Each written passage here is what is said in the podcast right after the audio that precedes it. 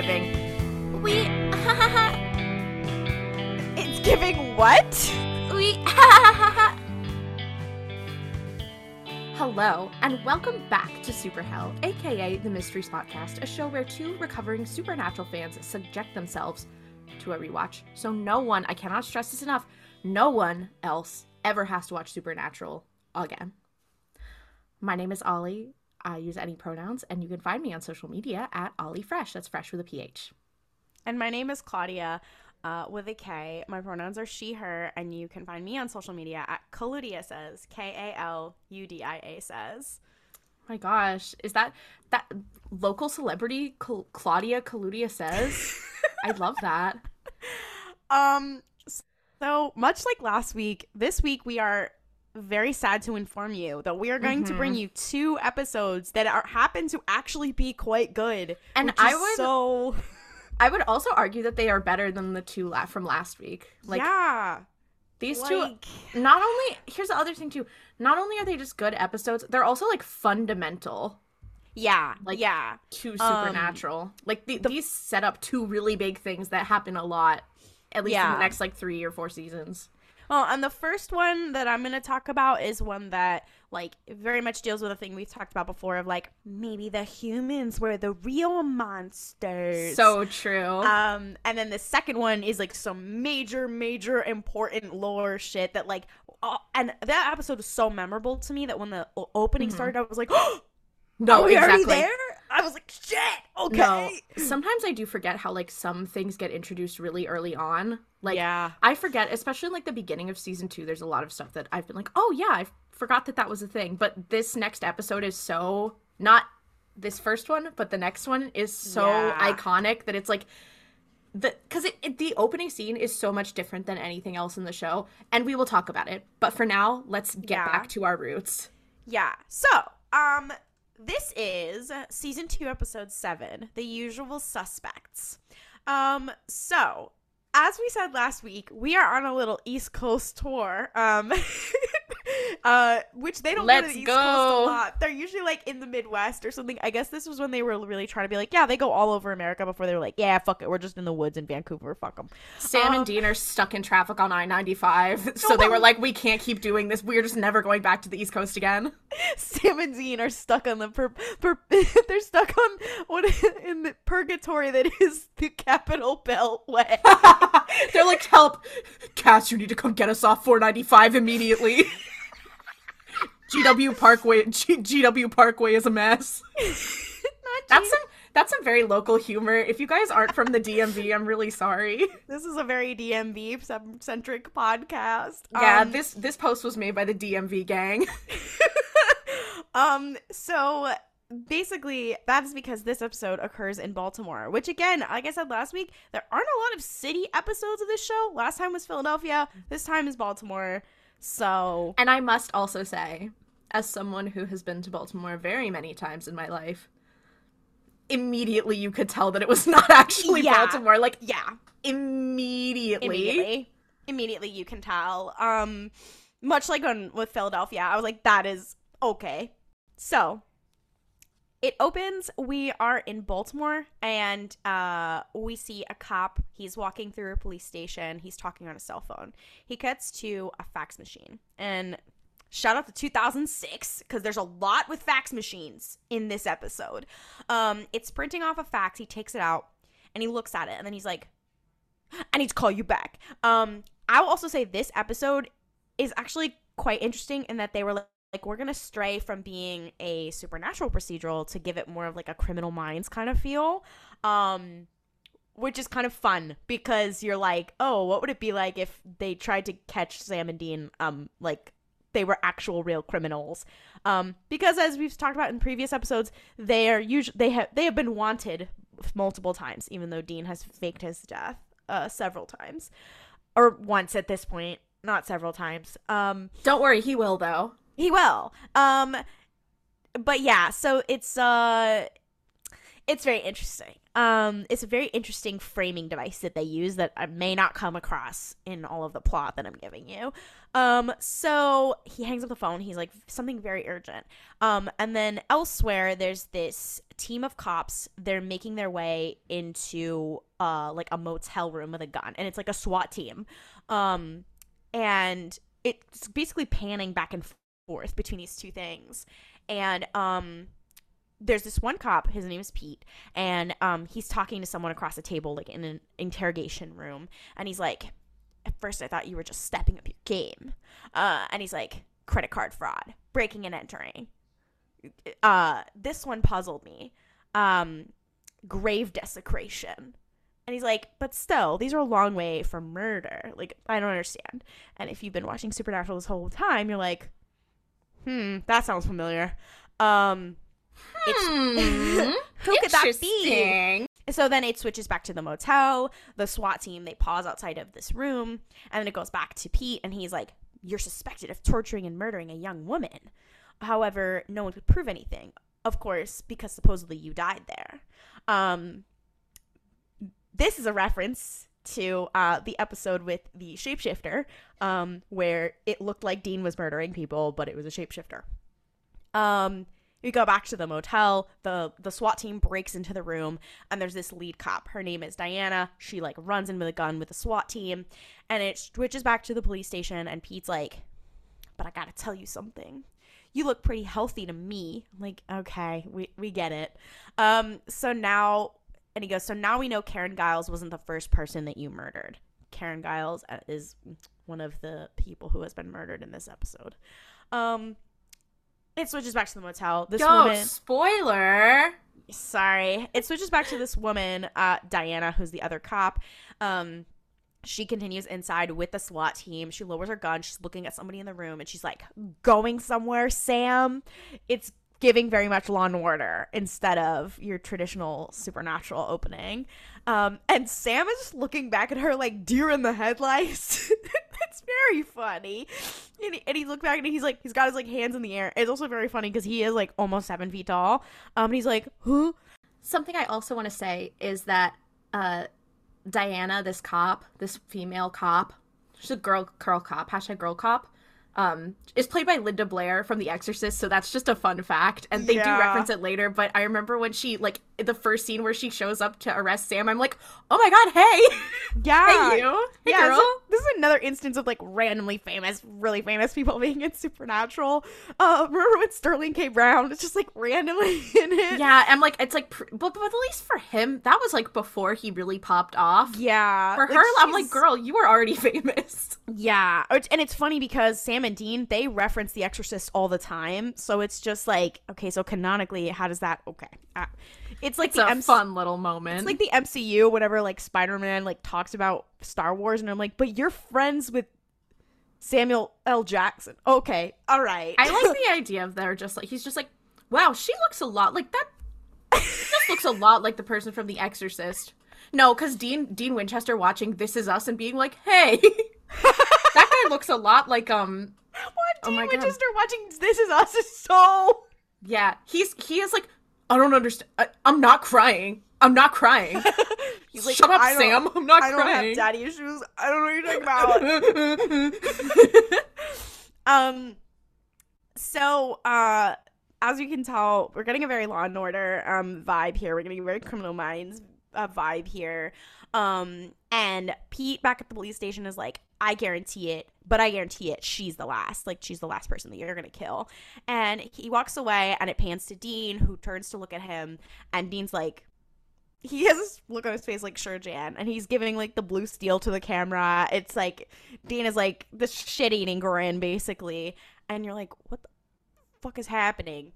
Um, it is, it is very, it is very wild. Is is this where then they're like supernatural? Um, I feel like it is. Um, I do believe this is where the splash title comes on, Yes, which is is very a- exciting. Always my favorite part of the episode is when Yeah. it shows the title. So I'm always like, oh my god, I forgot what show I was watching. It's Yeah. supernatural. yeah that's so that's our cold open it is not someone random being murdered um so we come back and we're Sam is being interrogated in an interview room. Um, he gets up. Uh, Diana, the other cop, she walks in. She's holding a cup of coffee. Um, and uh, she's like, "Thought you might be thirsty." And Sam's like, "Okay, so you're the good cop. Where's the bad cop?" And of course, me, I'm like.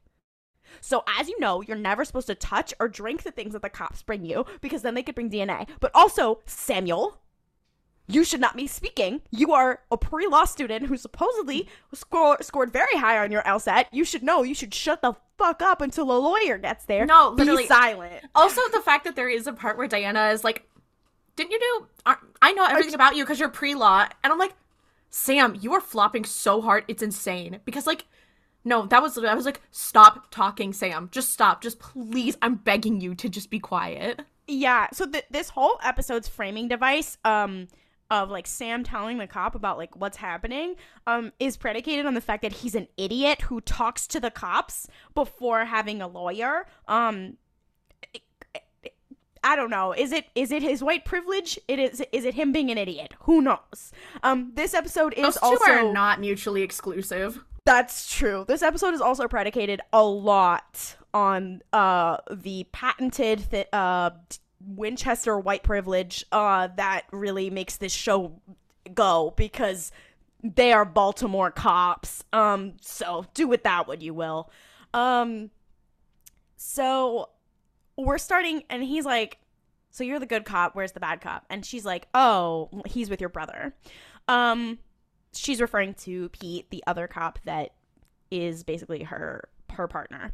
Um and he's like, "Okay, like you're holding us why?" And again, this whole time I'm like, "Sam, Sam, shut the fuck up." Um and she's like, "So he's being held on suspicion of murder and you will see." Like she's clearly trying to get him to crack. And um Sam Sam he's he's the both the two of them they're acting in this one because sam he like leans forward and he's like he looks really shocked and he's like murder and she's like well you sound genuinely surprised or are you that good of an actor and you're like damn okay this is crazy um and he's like well who is he supposed to have murdered and she's like we'll get to that um and he's like, Well, you can't hold me here without any formal charges. And she's like, We can for 48 hours, but you being a pre law student would know that. and I'm just like, Damn, okay, Sam, you are flapping. No, Sam is away from school for like no, because I will say, as someone who's done quite a bit of college, um, when you go away for a break, when you come back, you feel like the dumbest person alive. Like you don't know anything. You will, if you don't actively study, you will forget. So I do like the idea of Sam being like, he's like, yeah, I can take a gap year to go hunt demons and save my dad or whatever, and then comes back and is like, uh, the First Amendment is something that's written down somewhere. I don't remember what it says. he forgot his Miranda rights. No, literally, that's how I. To be fair, that's how I feel coming back from like summer break. So I can't imagine how as long as Sam has been gone, how he's feeling. like, all he had to do is watch a crime procedural to know. Shut the fuck up and don't speak without a cop. He doesn't need school for that. Um so they're tra- they're they're trading they're trading jobs back and forth basically. And she's like i know all about you. She opens this folder. She reads off all this stuff about sam. She's like you were a great ace. like your mom died when you were this old. You were uh, like even though you moved around a lot like you were a really good student. You got a full ride at stanford. Like you did really well. And then your girlfriend died and you suddenly like dropped off the mat and you left law school. And sam's like well, yeah, it was really traumatic and I needed some time off. And so I took a road trip with my brother. And she's like, and how's that going? And to me, it, I don't know why, but it did make me laugh. um, and he's like, great. just, it's very funny. It's considering I know what happens, it's just, it's very funny also, to me. the two of them interacting, I it kind of pains me that Sam does not get to have these interactions with strong women more often. Yeah. Like where like Sam having like an adversarial like debate with a smart woman is he so does with. Rowena a lot. That is true, but I think like especially early on though when it's like well better written, well written. Yeah. Sorry, because like this, I was eating this up. I was like, this is so cunty. yeah, I was like, Sam, go off. Um, So he and Sam's like, fine. He, oh, Sam has been standing through all of this. Again, he's like six feet tall, and so um, so he finally sits down, and um, he he he's like, yeah, it's been going really great. I saw the second largest ball of twine in the continent of the U.S. It was awesome. I'm like, Sam, you're laying it on a little thick here, and Diana's like, we ran Dean's fingerprints. We came up with all these hits, all these possible hits, and Sam's like, possible hits which makes them worthless. Now he pulls out the pre now he pulls out the law student shit. Um He I'm just like, needed a couple minutes for his brain to warm up. Yeah, yeah, obviously. Um he would have done better as a tech bro. Um and she's like it makes you wonder what are you gonna find when I run your prints? And I'm like, okay, we get it. You're you're doing the routine. And he laughs and he's like, You be sure to let me know, all right? Like they're they're going back and forth. And he looks at the coffee and he's like, "May I?" And he picks it up. And then again, I'm screaming. I'm like, "Sam, no! That's a that's a tactic. Don't don't drink out of it. Don't touch it, you stupid ass." Um and she's like, "You know, you seem like a good kid." This is also where we are reminded that he is like what, 22? He is 20 he's 23. He is younger than both of us now, which is very scary to me. it's I was like, oh, he's 22. um, and she's like, you know, it's not your fault. Dean's your brother. We can't pick our family. And then of course I was reminded, I was like, and this is why gay people love this show. um, and also just a lot of shit that happens with that phrase later on. I'm like, damn, okay. Um she tells him that they're the detectives in St. Louis are looking at a corpse and trying to figure out how Dean faked his own death, um, and then tortured all these young women. Um, that is that, yeah. Um, for a second, I was like, oh, that's a reference to like the last episode in Philadelphia, and I was like, no, that doesn't make sense. Um, that was one of their cases in St. Louis. I forgot that that one happened. Um, and she's like, Dean's a bad guy, and I was like, Aw, don't say that about him. He already feels like a bad guy. He's not a bad guy. Stop. Yeah, I'm like Um, the homophobia jumped out. Why do you think is a bad guy? Ignore the fact that you think he tortured a bunch of women, but it's probably because he's gay. That's Yeah. probably why you're saying that, right? Yeah. Not for any of the other things like the grave desecration or the Yeah. or whatever else they said at the beginning. It's got nothing to do with that, I'm Yeah. sure. So like Sam, he's Sam is finally shutting the fuck up at this point. Um, and she's like, his life is over, but yours doesn't have to be. And at that point, I did cry a little bit because I was like, oh, that's what happens. No, Oh, literally. no. Again, I'm like, if any of this show was intentional, it would be such good writing. I was like, oh no, I'm a little upset. um, because also it does happen multiple times. Again, spoiler alert. Sorry. Um, I'm not sorry at all. This is a show you shouldn't watch. Um, uh, and Sam looks at her and he's like, "So you want me to turn against my own brother?" Um, which is so funny because that happens later on with like godly beings instead of cops. Um, and she's like, "No, actually, we already caught him at the murder scene. We already got his ass. Um, you know, we just need you to like fill in a few missing pieces." And Sam's like, "Why would I do that?" And she's like, well, I can talk to the DA. I can make a deal for him. I can make a deal for you. You know, we can at least make sure that he d- doesn't get the chair, basically. Um, Which is like, funny because at this point, Maryland did not have the death penalty. So, The way you looked it up. no, the way I knew, I was like, no. They, she was like, there's another part later where Dean's lawyer is like, you know, you could be facing the death penalty. I'm like, bitch, what? And I'm like, "Um, I'm according to Maryland law, actually. Yeah, and I'm like, hmm, okay, interesting, interesting. Clearly, this was written by people in LA and filmed in Vancouver. Um, so true. Um so she's like Dean's as good as gone. Um and he's like my dad and Tony Giles who um is the other person who was killed. Uh they were old friends and they were in the service together and we've known them since we were kids. So we came here as soon as we heard about his death. Like I don't know what you're trying to prove. Um and it flashes back to a memory uh Sam's memory um which is kind of like the beginning of this case. So, and he's walking towards like a table at a restaurant. Dean is sitting there with a newspaper. He hands him his coffee and he's like, okay, there's this guy named Anthony Giles. He's this Baltimore lawyer. He was working late at his office. Look at this. And he's like, his throat was slit, but the room was clean. There was like nothing there.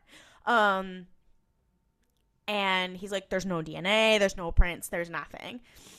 And uh, the security cameras failed to capture the footage of the assailant. Um, so like either someone tampered with the tapes or it's an invisible killer. Um, and Dean's like, my favorite kind. And then, of course, they make a little X Files joke. Um, and he's like, what do you think, Scully? Want to check it out? And Sam's like, I'm not Scully. Um, and he's like, no. And Dean's like, no, I'm Mulder. Uh, you're a redheaded woman. No. And Because the fact that they're fighting over who gets to be Mulder, guys. this is where, again, the sexism jumps out because they're like, I wouldn't want to be a woman. Yeah, despite I'm the fact that like man. despite the fact that she is clearly the one that the superior one. Sorry, X Files stands. Sorry, any Mulder stands out there. Yeah, and I do fear that Dean is the Scully. Um, not because he is superior, just but like, it, it just a just personality wise. Um, th- this is one of those moments where you go, and who was this show written for? Um, it gets weird. So the flashback ends. We go back to the police station, and um, Sam is like, so it would have been pretty hard for Dean to kill Tony because we weren't in town at that time. Um, and Diana, the cop, is like, okay, so what happened next? Um, and Sam's like, well, that's when we went to go see Karen, who is the other person who was killed. Um, she was like really sad, and we just wanted to be there for her. Um, then we get to another flashback. At this point, it, we're basically going through like Sam telling the story and them showing what actually happened. But then at this point, you're like, Sam, shut up, be quiet. Um, so we're in another memory of Sam's. Um, and uh, we see Karen. She's looking at insurance papers. And she's like, oh my God, I totally forgot about the insurance. She's crying. Sam and Dean are sitting next to her. They're wearing suits. They are pretending to be insurance adjusters. Um, and I'm like, okay, you guys with your little stories. Um, and he's like, uh, Sam's like, we're really sorry to bother you right now. It's a really sad time. The company has to do our own investigation. I hope you understand. You know, he's doing his like Sam, very understanding, like thing. And uh, she's like, okay. And and he's like, just tell me anything you remember about the night your husband died. And um, she's like, well, Tony and I were supposed to have dinner. And then he called. He said he was having some computer trouble. He had to work late, and that was it. Um, and he's like, do you have any idea like like who who could have who could have done this to him? Um and she's like no. She's like I-, I told the police like i have no idea. And then dean is dean who does this all the time is like did tony mention anything unusual to you in the days before his death? And she's like unusual? And he's like yeah like like strange and and you know like weird like noises visions anything like that. And sam's like dude what the fuck? And dean's like i'm trying. And i'm like guys you are not subtle. You're not. Um it's so dark. They're not Um, subtle, but Dean does get results. yeah he does get results i'll say that. Um and she's like she's like kind of confused. And she's like okay well he had this nightmare the day before that he died and he's like and sam's like oh can you tell us about it? And she's like okay. And she's like well he woke up in the middle of the night. He said there was this woman standing at the foot of his bed and then he blinked and she was gone and it was just a nightmare.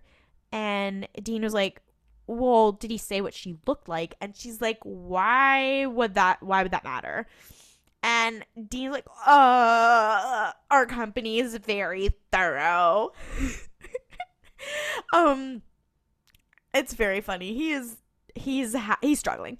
Um, and she was like, I don't know. He said she was pale and she had like dark red eyes.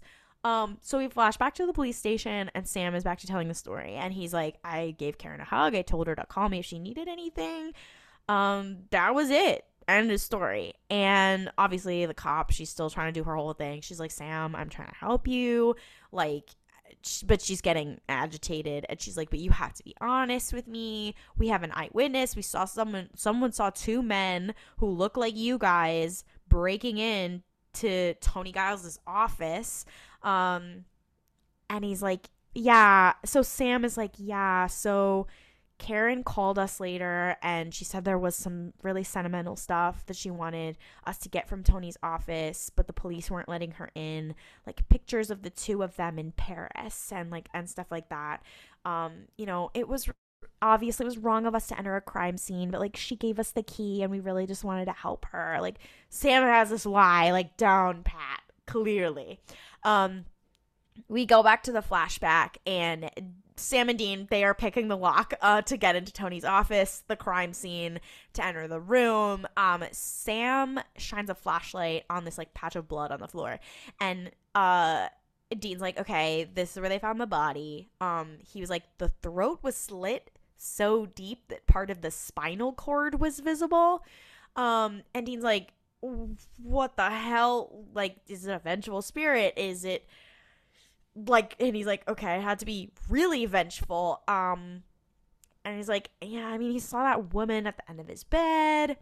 So dean picks up this piece of paper off of the desk and he looks at it and he gives it to sam and he's like sam like look at this. It says dana schultz um over and over and over like typed and printed over and over. Um and sam's like is it a name? Like, is it a play? Like, what what is it? And Dean starts looking around. He's like, oh, it's everywhere. And like, there's another paper that says that. Um, then Dean says, all work and no play makes Jack a dull boy. And I'm like, who speaks like this? Who who speaks like this? Uh, who is writing his dialogue? Like sometimes it's funny and sometimes you're like no one talks like this in real life. Um so yeah, this is uh, it's again like every so often this show will have a moment where someone will say something and I'm like, okay, now ex- now now explain quickly. You're like, huh? So um the guy's desk is a glass table and Sam notices some smudges. So he shines a flashlight on it and he like breathes on it a little bit and it it fogs it up and then written on the table in the smudges is Dana Schultz. And Sam's like, um, okay, so we've crossed over into weird. And I'm like, you work with ghosts every day. It's always weird. How is this the weirdest thing you've seen? I- I'm sorry. What? Um and Dean's like, I don't know, maybe this Giles guy knew her someone named that. And uh, Sam's like, I don't know, maybe that's the name of the the like pale woman that they saw. Um and Dean's like, okay, well, let's look around and find out and he starts like sifting through all the files that they have and he's like let's see what we can find. Um it's like hours later. Dean is like throwing papers around and he's looking and he's like there's no mention of like a dana schultz. Like there's there's nothing. Um and sam is sitting at the computer um and he's like type type type type. I'm in. Oh also sam still has the um the wrist brace on which which is from Jared Padalecki's like actual injury, which we talked about in last week's episode. um, that like he actually injured himself, and so you, like Sam has this injury in the show that like was never explained. it's very funny. I do like it being like Anakin getting his scar between episode yeah. two and episode three, where it's like, oh, there must be some like deep meaning and then all of the fans are like it's probably because he cut himself trying to shave or do something stupid like yeah. sam was like I, I think it'd be funny if it's like, oh, well, Sam hurt himself during this thing. No, Sam hurt himself because he tripped on the curb and busted his ass. That's my head canon. he just fell down the stairs. Like, I don't know. Um, they do get thrown against walls a lot in this show, so like it's very plausible. But yeah, so he's like type type typing with his little wrist brace um at the computer and he's very like hacker voice, I'm in in this scene. um it's very funny. Um and uh, he's like, okay, so there's no mention of a Dana Schultz like anywhere. Um, he's like, there's not a D Schultz, any kind of Schultz. Like, you know, there's no Dana Schultz ever lived or died in Baltimore in the last like 50 years. Um, and Dean's like, uh, so what now? And Sam is like, well, I'm pretty close to cracking his password. And I'm like, wait, if if you couldn't get in, if you if you didn't have the password to get in, how were you searching for things on the computer?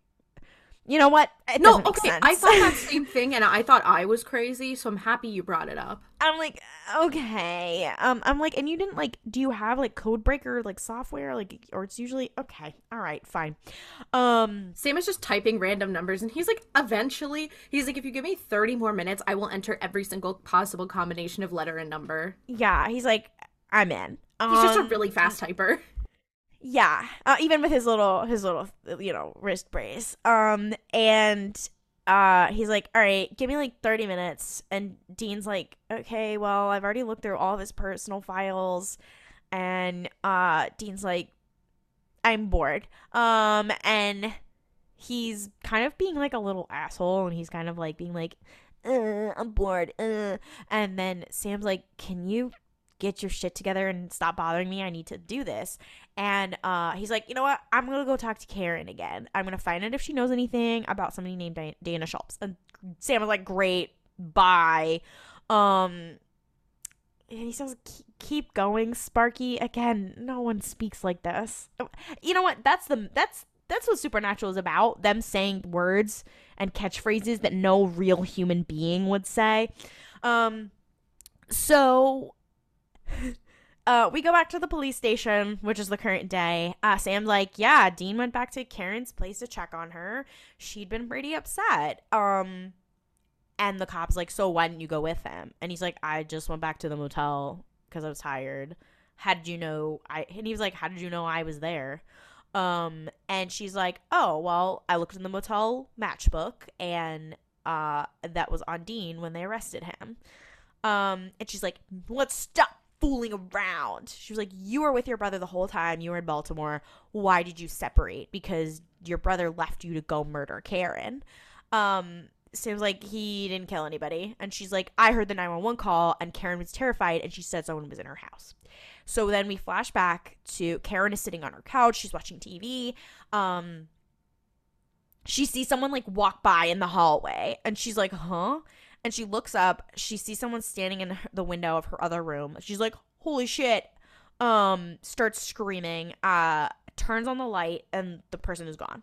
And she's like oh my god. She gets up she's like walking down the hallway she's like also, we do see this person, and it is definitely not either of our homeboys. yeah no It is definitely like it a is- woman. yeah it is a blonde haired woman that we see for like a hot second um and she's like freaking out. She's running through the house. Um she locks herself in her room upstairs. She picks up the phone. She calls 911 she's like um hi there's somebody in my house. Um I, I don't know whatever. And they're like okay like give us your address whatever. And then she starts to and then the phone dies.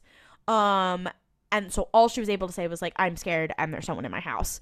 Um the lights go out and then she must be like in her office or something because her printer or fax machine starts printing off something by itself. And she's like uh she goes over she looks at it and of course it says dana schultz dana schultz dana schultz like over and over and over again. Um and she goes in her closet and she's like she turns around and there is this woman this ghost with red eyes standing behind her and she screams. And this woman is like fucked up and dead with like blonde hair and this huge like cut across her neck. Um outside dean is knocking on her door and he's like calls her name and he's like she doesn't answer and he kind of like looks around. He's like okay fine. And he like he picks the lock and breaks into her house. I'm like dean not your smartest move but okay. Uh, um Also, Dean is literally never wearing gloves at any point when he's like, I'm gonna break into someone's I'm like, dude, if you had some freaking latex gloves in your back pocket, everything would be it would be so much easier for I'm like, everyone. you guys are around crime scenes, avoiding cops, pretending you're dead, and like all the time around murders, all the time. Why are you leaving your prints everywhere? Every time he touched something, I was like, stop! The two of them. It, between that and Sam not shutting up in front of a cop, I was like, you guys are the dumbest people alive. Um, you watch one procedural. No, Like, because uh, you know what? Jo Harvelle would never make this mistake. yeah, Jo Harvelle would never. She would never. No, she would probably make another mistake, but not this one. Yeah, yeah. Also, when they become friends with the with like Jody later on, I bet she makes fun of them. She's like, "You guys are dumb." Um, so he breaks in, no gloves, nothing. Um, and uh, he like he goes inside. He looks around. He tries to turn on the lights. They're not working. He's like goes upstairs. He's like he's trying to find her. And he sees her lying on the floor and he's like, oh no. And there's a pool of blood around her. Her throat is cut. And he's like, oh my God. And he finds the paper that was printed that says Dana Schultz on it. And he's like, what the hell is this? Um, and he crouches down next to her and he lifts up her, her hand. I'm like, again, stop touching the in the murder scene. Stop. You're so dumb. and he lifts it up and he gets like blood on his hand. I'm like, dude. you're uh, the you're the dumbest man alive. Um and he he notices these like red marks on her wrist. And of course then you hear like freeze and there's a voice behind him. He turns around there's two cops. They're pointing guns at him. They're like stay on your knees. They arrest him. And he's like ah shit. And he puts up his hands, they handcuff him, they hold the whole thing. So basically, they have caught him with literal blood on his hands at the scene of the crime. So we cut back to the present. It is the police station. Dean is sitting behind a uh, two-way mirror. Um, he's handcuffed to a table, and Pete, the other cop, is sitting inside. Um, and Diana, who was talking to Sam, comes in and she's like, "You getting anywhere with him?" And uh, Pete is like, "No, just a lot of like wise ass remarks," which is yeah, that's Dean for you. Um, and he's like, "You, You know and what? I'd rather wise ass remarks than being like, no, you can't hold me, and and giving like showing his whole ass like Sam. Stupid ass. I'm also like, Dean, shut up. Wait for your lawyer, dumbass. Um and she's like, no, Sam's story matches Dean's to the last detail. And I'm like, "Uh, John trained you boys well, huh? um but also I'm like I'm wondering like when they were able to coordinate that story with each other. Um because there really wasn't a time they could They just knew. They're yeah. just they're just slaying. Yeah, they're brother to brother communication. And he's like, "These guys are good. I'll give them that." Um and she's like, "You know, if we don't get Sam to flip, we don't really have anything. We just have circumstantial evidence." And sh- and they walk out into the hallway and um he's like, "We got Dean at the crime scene. There's blood on his hands. Juries have convicted for less." I was like, "Damn. Okay, Baltimore cop." Um No, it And- really is. Th- this episode, I'm like, you really are giving Baltimore. yeah. Not not not truly, because no one said no one had any like, no one said Washington or anything. yeah. So you know, didn't but- like talk about eat Bertha's Mussels or anything. yeah, they weren't like. They- yeah. anyway, um, sorry. Yeah.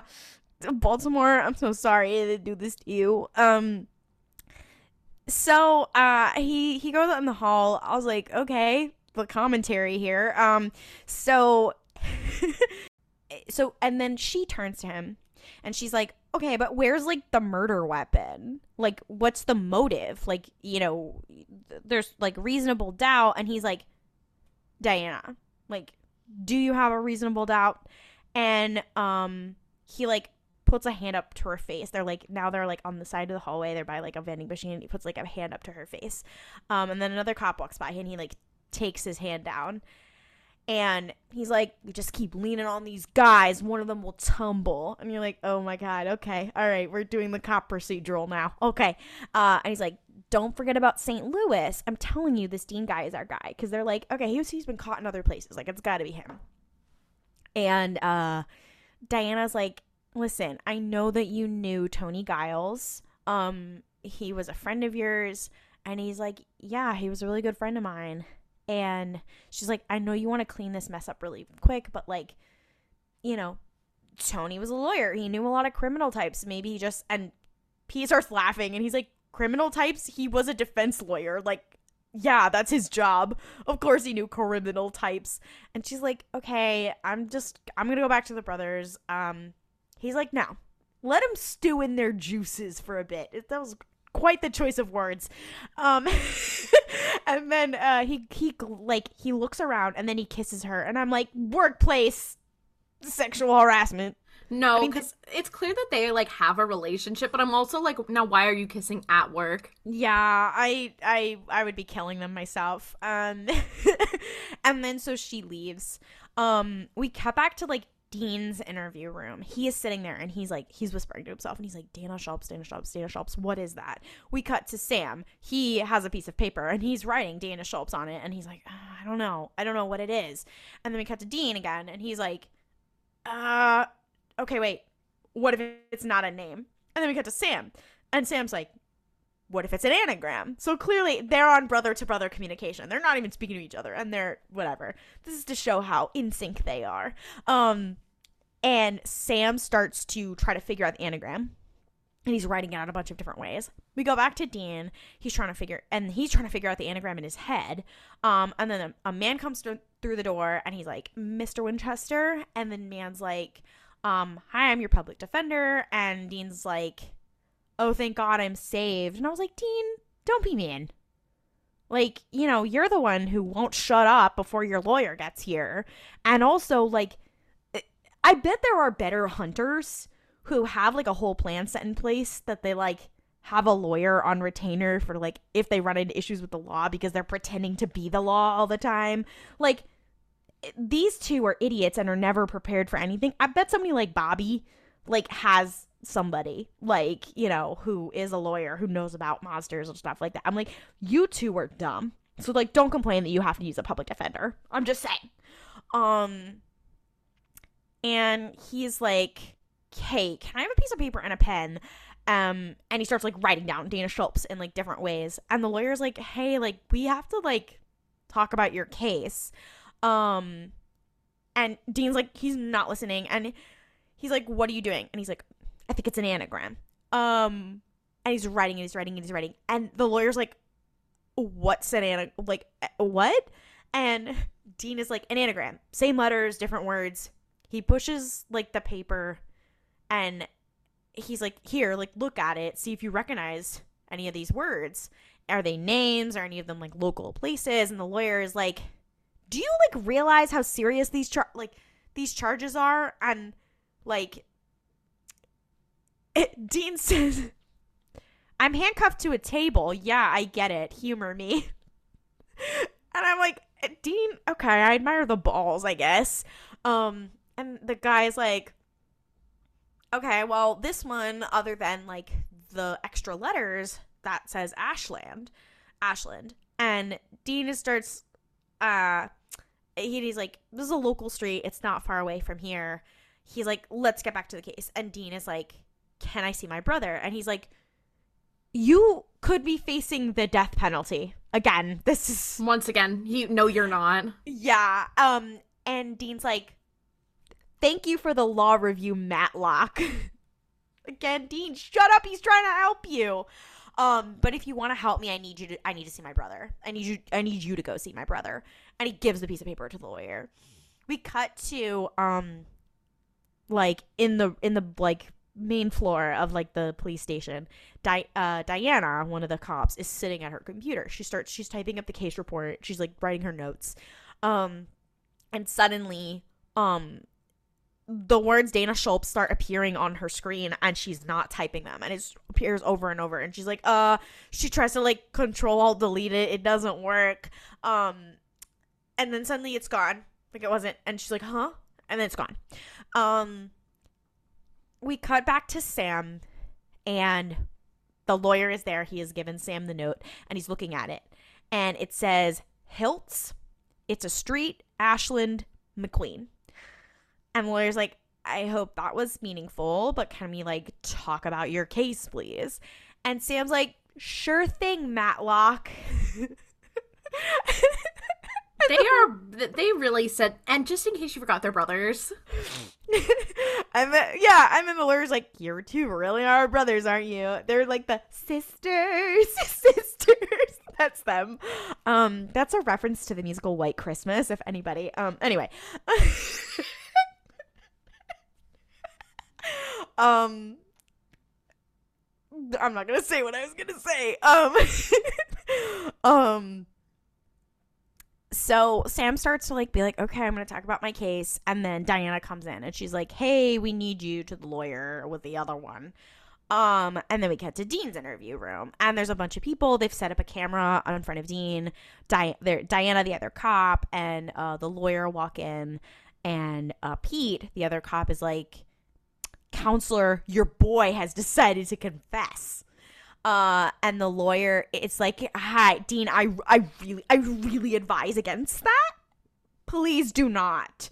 Um, and Dean just he doesn't say anything, and uh, Pete is talking directly into the camera. He's like, "State your name for the record." And Dean goes, "This is an iconic line that was used quite a lot on Tumblr. Um, this is an iconic Dean Winchester moment."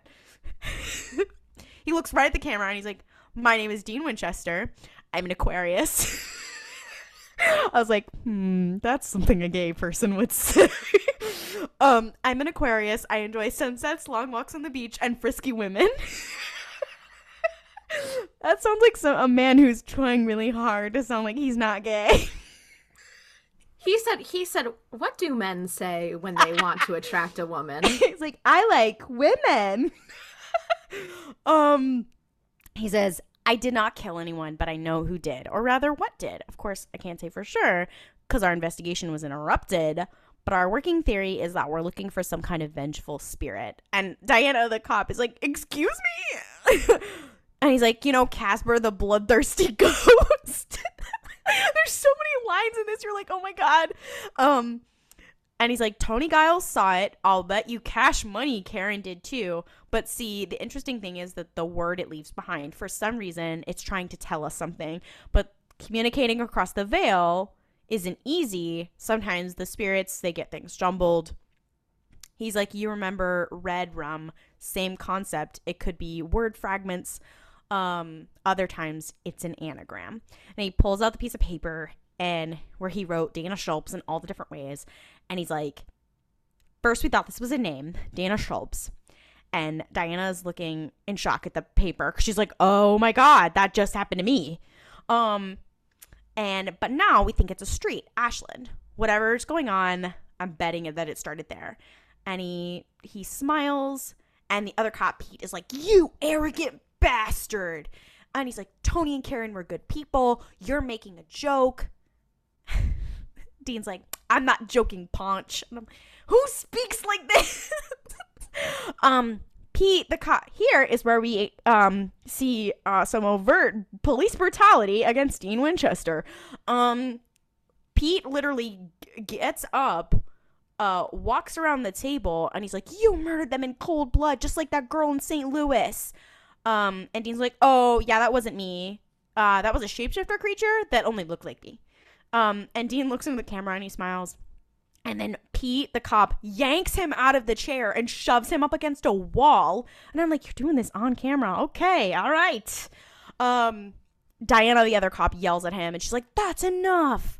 Um, and Dean's like, well, I mean, you asked for the truth. And um, Pete's like, Pete leaves and he's like, lock him back up. Um, we cut to Sam's interview room. Diana and Pete, they go into the room and they find Sam is gone. and they're like, um, where did he go? And they find that the window is open. Um, they're like, the fire escape is not even close to here. Like, how did this happen? Um, and like, weird that you'd have a window in an interview room, but okay. Um, and Diana looks at the paper and she's like, man, these two guys. And she's kind of laughing. And they look at the note and it says Hilton McQueen. What is that? And she's like, Hilts is Steve McQueen's character in The Great Escape. So they were talking to each other in code. And I'm like, all right, that's kind of Yasin Slay, Dean. Uh, very, very well done. Um, we cut to the bathroom in the police station. Diana walks in. She tries to turn on the lights, um, but they are like flickering. And she's like, What's going on? Suddenly, all of the water, all the taps of the water turn on and start pouring hot water and fogging up all the mirrors. And she turns around to see that someone is drawing the letters of Dana Schultz into the fog on the mirrors and she's like what? And she wipes it away with her hand and then she sees the reflection of that woman uh behind her with her throat slit. And she turns around and the woman like comes closer to her like walks up to her and she's making like these gargly creepy noises and she's trying to speak and she can't and there's like blood coming out of the cut on her on her neck and it's very whatever. But she's like tr- clearly trying to talk to her. We cut to Dean in his interview room and Diana she goes into the room Dean is sitting there. He's like rubbing in his, his eyes, and he's like, "Can we like make this quick? Like, I'm I'm tired. It's been a long day. Um, your partner assaulted me. Um, I was like, yeah, okay. Um, and Diana just goes, I want to know more about that stuff you were talking about earlier. um, It's like Miss Girl, what are you? Okay, interesting. um, and I Dean did goes, just get I did just got hurted very bad by your little buddy there. So Yeah. okay. And Dean just goes, Time Life Mysteries of the Unknown. Look it up. Again, he's talking in so many references. It's like it's like he's like a walking toy. It's so weird. And so Diana's like, okay, so let's pretend that um you're not crazy. What would one of those things be doing here? And and Dan Dean's like, a vengeful spirit. um and she's like, yeah. And he's like, well, they're created by violent deaths and they come back for a reason, usually a really bad one. Um, and they take revenge on the people that hurt them. And she's like, these spirits, they're capable of like killing people in real life. Um, and she like starts to like lift up her hand and start rubbing her neck anxiously. And Dean starts to like smile and then he stops and he's like, Where'd you get those? And um she's like, What do you mean? And she pulls up her sleeves and there are these red marks on her wrists, just like the one that like Karen had on hers when she was dead. Um, she's like, I don't know. It wasn't there before. And he's like, You've seen it. You've seen the spirit. And she's like, How did you know? And he's like, Because Karen had the same bruises on her wrists. I saw it. And I'm willing to bet if you look at Giles' autopsy photos, he has them too. It has to do with the spirit. I, I don't I don't know what it is. Um and he's like, I know you're going crazy. You think you're going crazy, but like, let's skip that for a second and just like the last two people who saw this thing, they died really soon after. So, and Diana's like, You think I'm gonna die? And he's like, You need to go to Sam. He'll help you. And she's like, You're giving your brother up? Like, you're leading me to your brother? And he's like, Okay, just go to the first motel listed in the yellow pages. Woo, 2006 is calling. Um, look for Jim Rockford. It's how we find each other when we're separated. Now you can arrest him if you want, or you can let him save your life. Also, what do you guys do late in later seasons when there's not really a yellow pages anymore? Modern times. I don't know. That's a great question. Um so we cut to the motel room. Sam is like he's looking at some papers. He hears a knock on the door. He opens it. He sees Diana. She's standing there.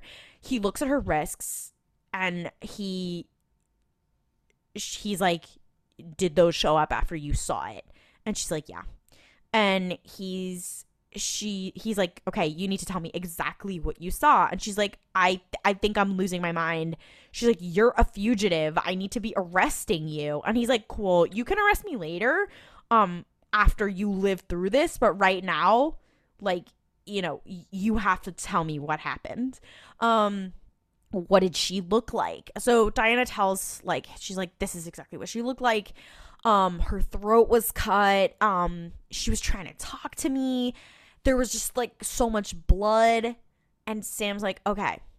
I've been researching every girl who's ever died or gone missing from Ashland Street." And she's like, uh, "How did you get all this shit?" And there's all these like crime scene and booking photos on the table. And he's like, um, you have your job, and I have mine. uh, I'm like, that's an interesting response, Sam. Um, He's like, girl, what more do you need to know quickly?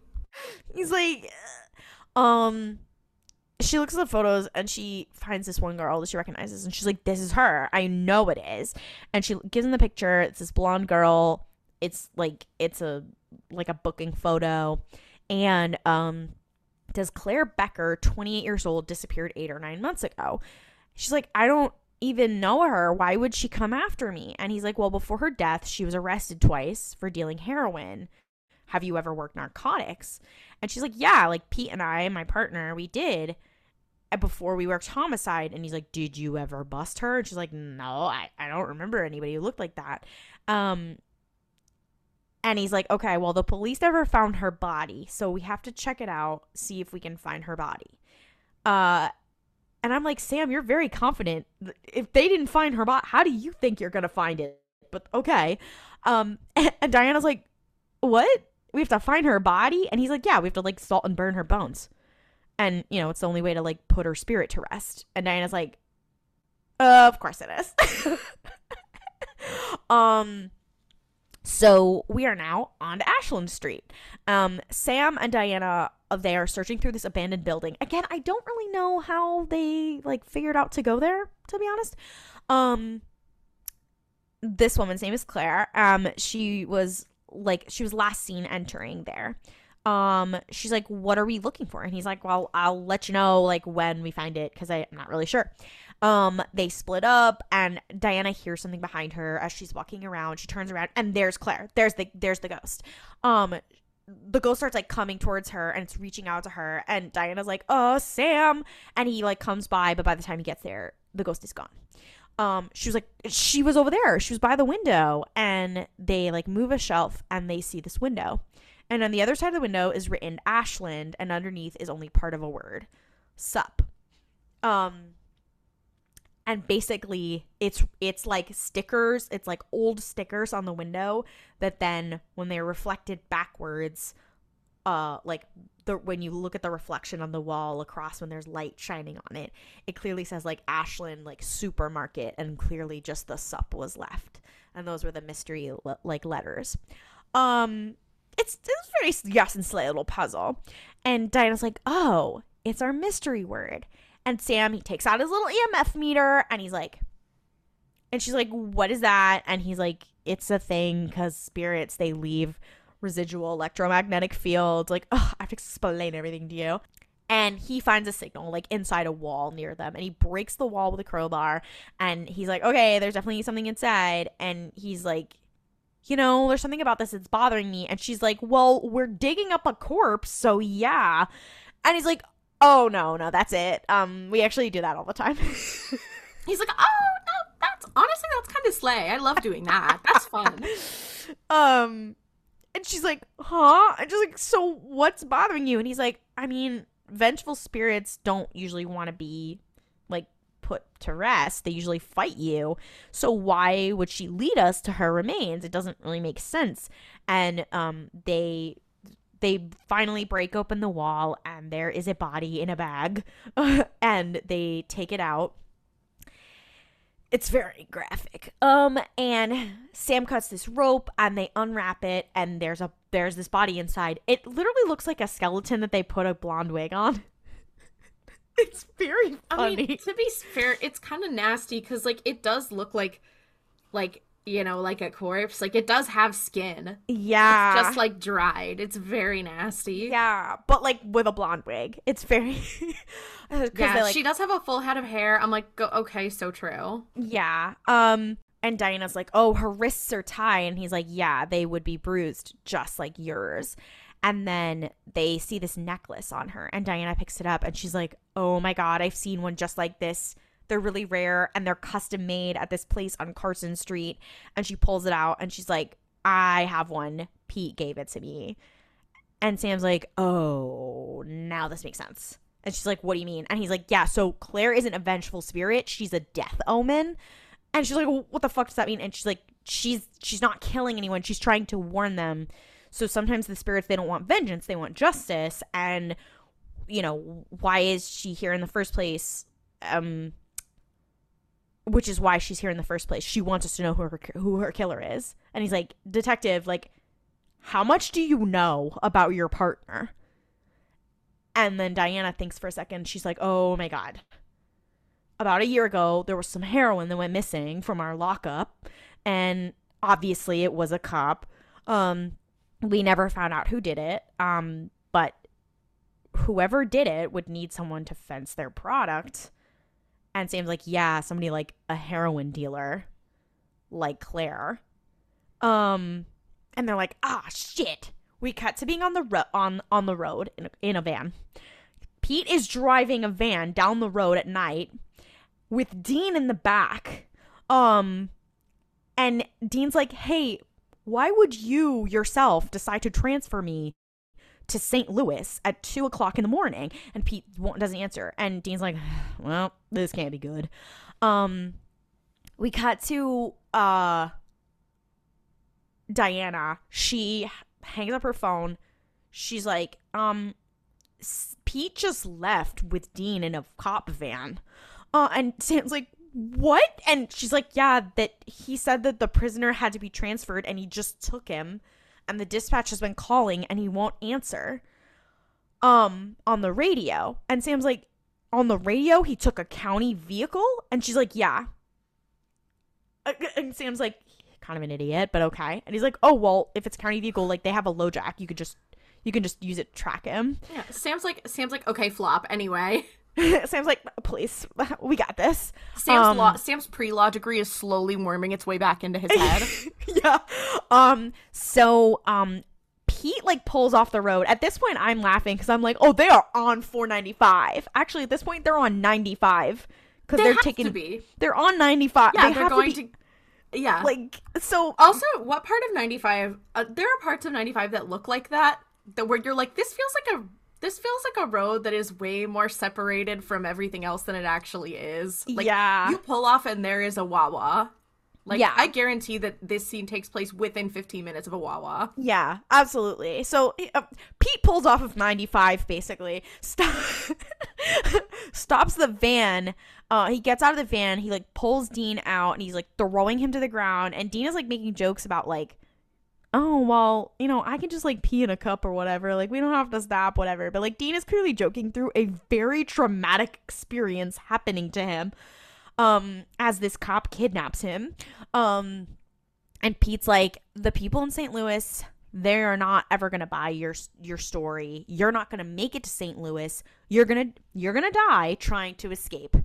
And he pulls out a gun, and Dean's like, "Whoa, um, let's talk about this. Like, you you don't want to do something you like regret." And he's like, "Well, okay, maybe maybe you do." Um, and then we hear Di- uh, Diana, and she yells like Pete, and they turn around. Diana and Sam are there.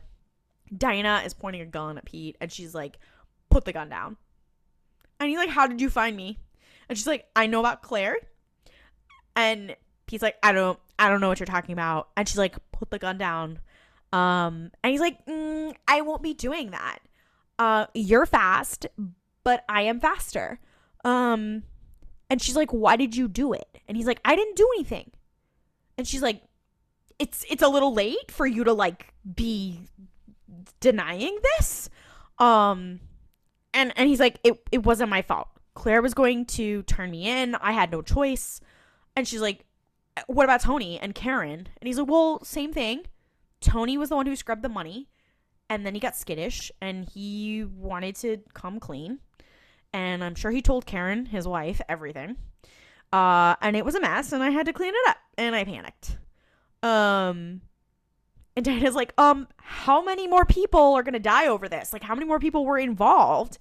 Um, and he's like, there's a way out. This Dean kid, and it was just so funny because he's like 26 at this point. um, this Dean kid's a friggin' gift. I, I just sometimes I love how they speak in this show. And he's like, uh, we could pin the whole thing on him, no trial, just like one more dead scumbag. And you're like, whoa, this has gotten quite dark. Um and Dean's like, hey Um Hey. hey! And uh pete like aims the gun at him again and he's like no one no one's gonna question it. And he's like diana i still love you.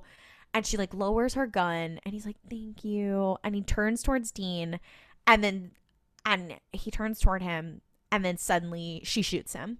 And dean like rolls out of the way and she goes why don't you buy me another necklace you ass? I was like damn okay. Um and uh he jumps on her, Pete, and Sam like tries to come help her and he uh Pete like aims the gun at him and uh and he's like don't don't do it. Like like don't come any closer. And that and instead of aiming it at Sam he aims it at Dean.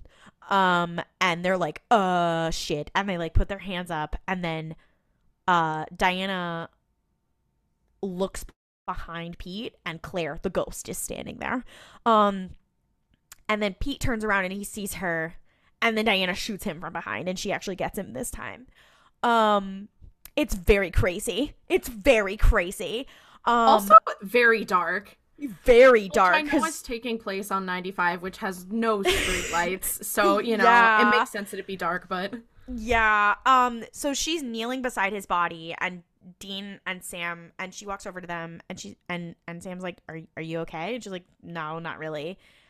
And she's like, "What about the death omen? Like, what about Claire? Like, what what happens to her spirit?" And he's like, "It should be over. Like, she should be at, she should be at rest." And Dean's like, "So what now, officer?" And she's like, "Well, Pete confessed to me. He screwed up both your cases." uh, but there's a good chance like we can get both of your cases dismissed. And Sam's like, oh, well, you take care of that for us? And she's like, well, I hope so, but like the St. Louis murder charge, that's another story, and I really, I can't help you. And she's like, unless I just happen to turn my back and you walk away, and I could tell them that the suspects escaped. Um, and Sam's like, are you sure? And she's like, yeah. and Dean, no, and Dean's like, yeah, yeah, yeah, yeah. She's sure, Sam. Uh, uh, no. And he's like, well, no, it's just like you could lose your job over something like that. And she's like, look, I want you guys to be out there doing what you do best. I will sleep better at night. Mm, Basically, knowing that there's crazy shit out there that she can't do anything about. Um, and uh, she's like, but you need to like watch your back because they're going to be looking for you actively now. Um, she's like, get out of here. I'm gonna go radio this in. And Dean's like, okay, one slight little thing. Do you know where my car is? And she's like, it's at this impound lot on Robertson. Like, come on. And she's like, don't even think about asking me for help with this. And Sam's like, oh, it's okay. We'll, we'll just improvise. We're pretty good at that. Um, and she's like, yeah, I've noticed. Um, and then we hear the best line in the whole thing. Sam goes, "Nice lady," and and Dean goes, "Yeah, for a cop." And I was like, "Yeah." no, literally, Yeah. Dean was like, Dean was like, all right, Sam, no, I, I heard that you were a dum dum and just talked the entire time in your, in your little, little interview. So He's like, "Our father." He's like, "Our father fought, fought in Vietnam. He hates cops. Nah, fuck him." yeah, um. you're done. Yeah, and he's like, "Fuck America for real." No, um, I'm I'm projecting. I, I fear Dean- that Dean's political practice practice is not that good. It's not Um, great, but he did. I fear he's leaning less in the like leftist a cab and more in the libertarian. I don't want cops to bother me way. Yeah. Um. This is also where the Exorcist reference is, where he's like, "Did she look a little familiar to you?" And Sam's like, "No. Why?" He's like, "I don't know. Anyway, are you hungry?"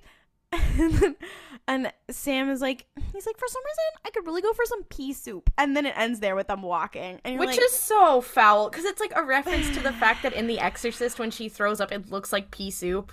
I'm like, that is so foul to me. And like they were waiting to do that the whole No, time. I'm also like, is that the best they could come up with? That's the best Exorcist reference, like best reference to her character. It's Boo, so, tomato. It's so it's so Um also apparently the Jim Rockford reference is a reference to the lead character in a 1970s detective show The Rockford Files. So everything Yeah. they fucking say is a reference. I didn't know that cuz I'm not cultured enough. Um yeah, uh, this one was like, how many references can we put in? We got the X Files, we got The Shining, we got Casper the Friendly Ghost, we got They The got a Great l- Escape. Like, just a little too excited, I think. I was like, guys, th- that episode is very detail heavy, so it was really hard to like. yeah. Okay, so just do this and this and this and this. Yeah. This one is Um, not the same. Yeah, All right. Are we ready? I am ready, love. Yeah. Oh, the opening of this episode, so good. Yes. So, let us talk about season 2, episode 8 Crossroad Blues. This episode is iconic.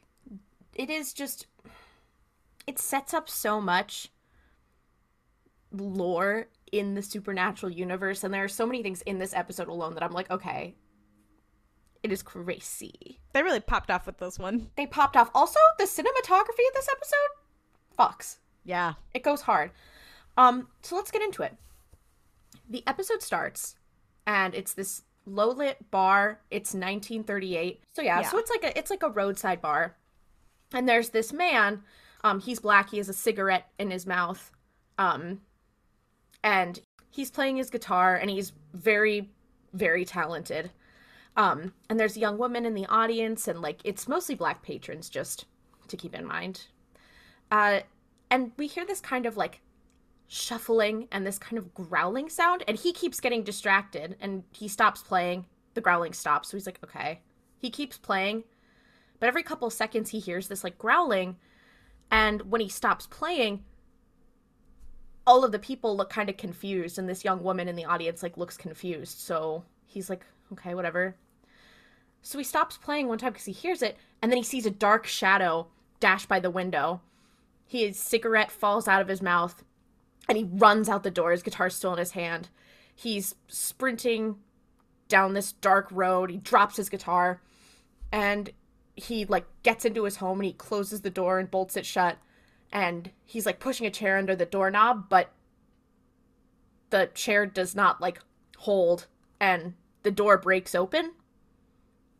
And then the young woman and two other men from the bar rush in and they find him having some kind of seizure. Like he's like freaking out, he's shaking. And the young woman runs up and is like, "Oh my god, stay with me, stay with me." And as he is like dying, he whispers to her, "Black dogs." And then he kind of flops back and dies. And then we get the title card, Supernatural. So it's a really interesting thing. This is one of the few times where it opens with almost like a period moment. Yeah. So it's always exciting to see. So then we hop back forward. It's the present day. Um, Sam and Dean are sitting at this like uh, diner, and Sam's on his laptop, and he's like, "Okay, well, Dean, I know we were trying to lay low, but um, you're actually on the Fed's database now." And Dean's like, "Oh my god, bitch, are you fucking kidding? That's hilarious! Like, I'm like, I'm famous, basically. I feel like I'm like in a movie."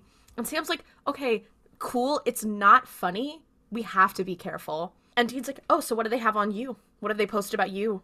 And Sam's like, "Well, nothing yet," uh, which is a good thing. And Dean's like, "Oh, you are jealous, you stupid idiot." but then they're like, "Okay."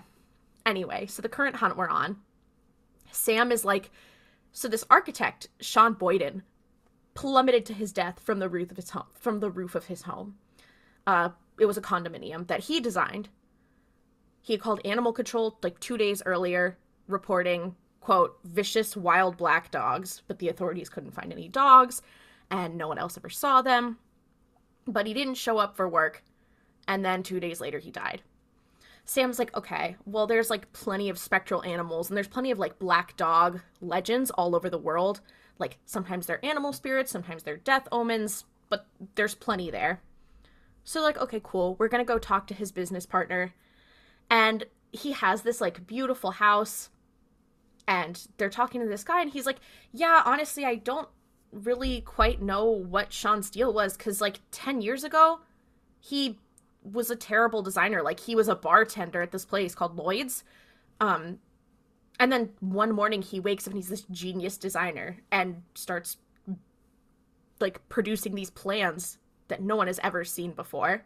So after they hear from this man and are like, okay, something weird's going on, they go to animal control and he talks to this girl and she's like, there have been 19 calls all from this one woman, Sylvia Perlman, who kept reporting seeing these black dogs, which is crazy. And then Dean's like, yeah, and after I got the information, this girl, Carly, who I talked to at Animal Control, also gave me her MySpace address. Was that like some sort of porn site? And Sam is like, are you dumb? You don't know what MySpace is? Okay. It's just so funny because like he he makes a pop culture reference. He makes old ones, but also he'll be like MTV Cribs. I'm like, okay, so you know current cultural references except for MySpace. Yeah, no, MySpace is where he draws the line. He's like, I'm not doing that. I. Mm. So Sam and Dean go to Sylvia's house and they speak with her maid. And she's like, Yeah, Sylvia like left town two days ago. She said that she saw some dogs. So I don't really know what's going on with that. And Sam and Dean are like talking to her. Dean is kind of poking around looking at the stuff in her house. And he grabs uh this like picture on the wall. It's like her um and some friends. And Dean's like, Yeah, so she's a surgeon, right? Like she's only like 41 or 42 and she's the head surgeon at this hospital. And the maid is like, Yeah, she's the youngest head surgeon in the history of the hospital. And Dean's like, Cool, when did she get the job? And she's like, Oh, 10 years ago. And then Dean turns the picture over and he's like, oh, look, Lloyd's Bar, 1996. Then we cut to this woman who is Sylvia, who we saw from the picture. She's pacing around her motel. She's like freaking out, clearly on edge. The motel manager comes up and is like knocking at the door, and he's like, ma'am, you have to either pay for another night or leave. So she like fumbles with her purse, grabs this huge wad of cash out. Um, she turns around to open the door and the guy is there and he's like okay and then makes this horrendous like cgi face. It's very like actually quite scary. It was very scary. Yeah like but it's like it's like this demonic dead looking face that's like screaming. And he's like um, and she's like ah! and throws the money at the ground and slams the door. And then it cuts to the manager on the other side and he's like okay. So it's clear that that was like not actually what he was doing. Like that was her seeing it. But it was really like he was like, I can't do this. Okay. So Sam and Dean decide to go to Lloyd's bar. And Dean is like, Hey, Sam, there's like flowers. What are like across like across the street here? Like they're planted in the middle of wheat a bunch of weeds. Have you seen those before? And Sam's like, Oh yeah, they're yarrow flowers. And Dean's like, yeah, aren't those used for like a lot of summoning rituals? And also, isn't it weird that both of these people found success 10 years ago? Like exactly 10 years ago? And also this bar is on a crossroads? And Sam's like, "Oh yeah, that is kind of that is kind of whack." So Dean starts digging a hole like in the center of the street, in the center of this crossroads, and finds a metal box. And they open it and there's a bottle of dirt a bone and some like other items, and they kind of are talking about it It was a black it. cat bone. I was like, hey. I also was like, how did you know that? It is just a cat bone. Mm. They are, I think they know because they're like, okay. Like he pulls the, the dirt out and Sam's like, I'm willing to bet that's graveyard dirt. Also in this box, they find a picture of a man. Also, here's a question. Can it be any kind of crossroads? Because would the I ninety five mixing bowl count as as a crossroads I, where you could summon a crossroads? No, because imagine making a deal there. Imagine making a deal there. You're done. no, because that would be embarrassing. I would hope that I would get got earlier, earlier, because I'd be embarrassed. Um, I'm just, I'm just imagining, just have playing in the space. Um, but they're looking and they're like, this is some really serious like hoodoo. Um, and I, I want to point out they've mentioned hoodoo on this show a lot, and they're not. I'm like, you are not actually talking it's about not, hoodoo at any no, point. No, literally. Um, this might be the first episode where it is actually used in its like like an actual thing. Yeah, uh, late, used... but not at this point in the no, episode. later on, but but yeah, they're like, okay, so there's these items used for summoning. Like this makes sense. Like this is stuff that someone would use for summoning. And Dean's like, okay, this is like a crossroads. People make pacts at crossroads all the time. Like that is a big thing. This is not just like a demon they're summoning, they're making deals with it. People are making deals at this crossroads. And Sam's like, oh my god, you're right. They aren't seeing black dogs, they're seeing hellhounds, which are like, quote, demonic pit bulls. And I'm like, leave the pit bull's name out of your mouth. Literally, I was like, leave them alone. Yeah, but he's like, okay, so there's these demonic creatures that come and like drag you to hell when it's your time. Then we cut back. That's an important mouse tool that we'll need for later. so then we cut back to Sylvia in this hotel or in this motel room. The door is rattling. She's crouched like behind the bed, covering her ears. She's sobbing. Then the knocking stops, and she kind of gets back up and looks around. And then she gets trampled to the ground, and the glass shatters in the windows, and we see her getting like scratches in her legs as her pants are getting like ripped and her clothes are getting pulled apart. It's clearly claw marks, but we don't see the actual monster. And then we see like this streak of blood on the carpet, so it's clear that they got her. It's actually very well done. It is. Have these invisible monsters. No, it's really interesting because I think that that's like a really difficult thing to do. It's like well done horror. This Yeah. Well done, supernatural. Yeah, the cin- I like I said, I think that the actual direction of this episode is really good too. So, then we cut. It is back to 1930, which was when the cold open took place. Robert Johnson, real life person. Robert Johnson song Crossroad Blues is playing in the background. And we realize that it's the same guy from the beginning. So the guy from the beginning is actual real life blues player, Robert Johnson, who, for those of you who don't know, he was um very he was very like he had a small but strong following, but he died in like unpublished circumstances. So his death was not reported on, which is funny because he actually died in 1938. So I'm like, I don't know why he only got eight years. That feels a little hateful. But he was a really good, really influential blues guitar player. Uh, he like really pioneered like the Delta blues style. Uh, but again, he was not super appreciated in his time. Uh, and we're actually hearing an actual recording of Robert Johnson's Crossroad Blues, which is funny. It's one of the only recordings of him to exist. And it's the only recording of him doing this song to exist. So that's just a fun fact. This is um, also another example of clearly this show had to be made by a company that was owned by Warner Brothers because of Yeah. the amount of actual music that they have in here that they would have had to pay an exorbitant amount for. Yeah. But we see Robert, guitar player from the beginning, put his picture in the box and then bury it in the center of the crossroads. And he turns around and there's this woman, um, and she's a young black woman, so just keep that in mind. And he turns around and he's like, Holy like he's gonna say like holy shit or something. And she She's wearing like a white dress. yeah.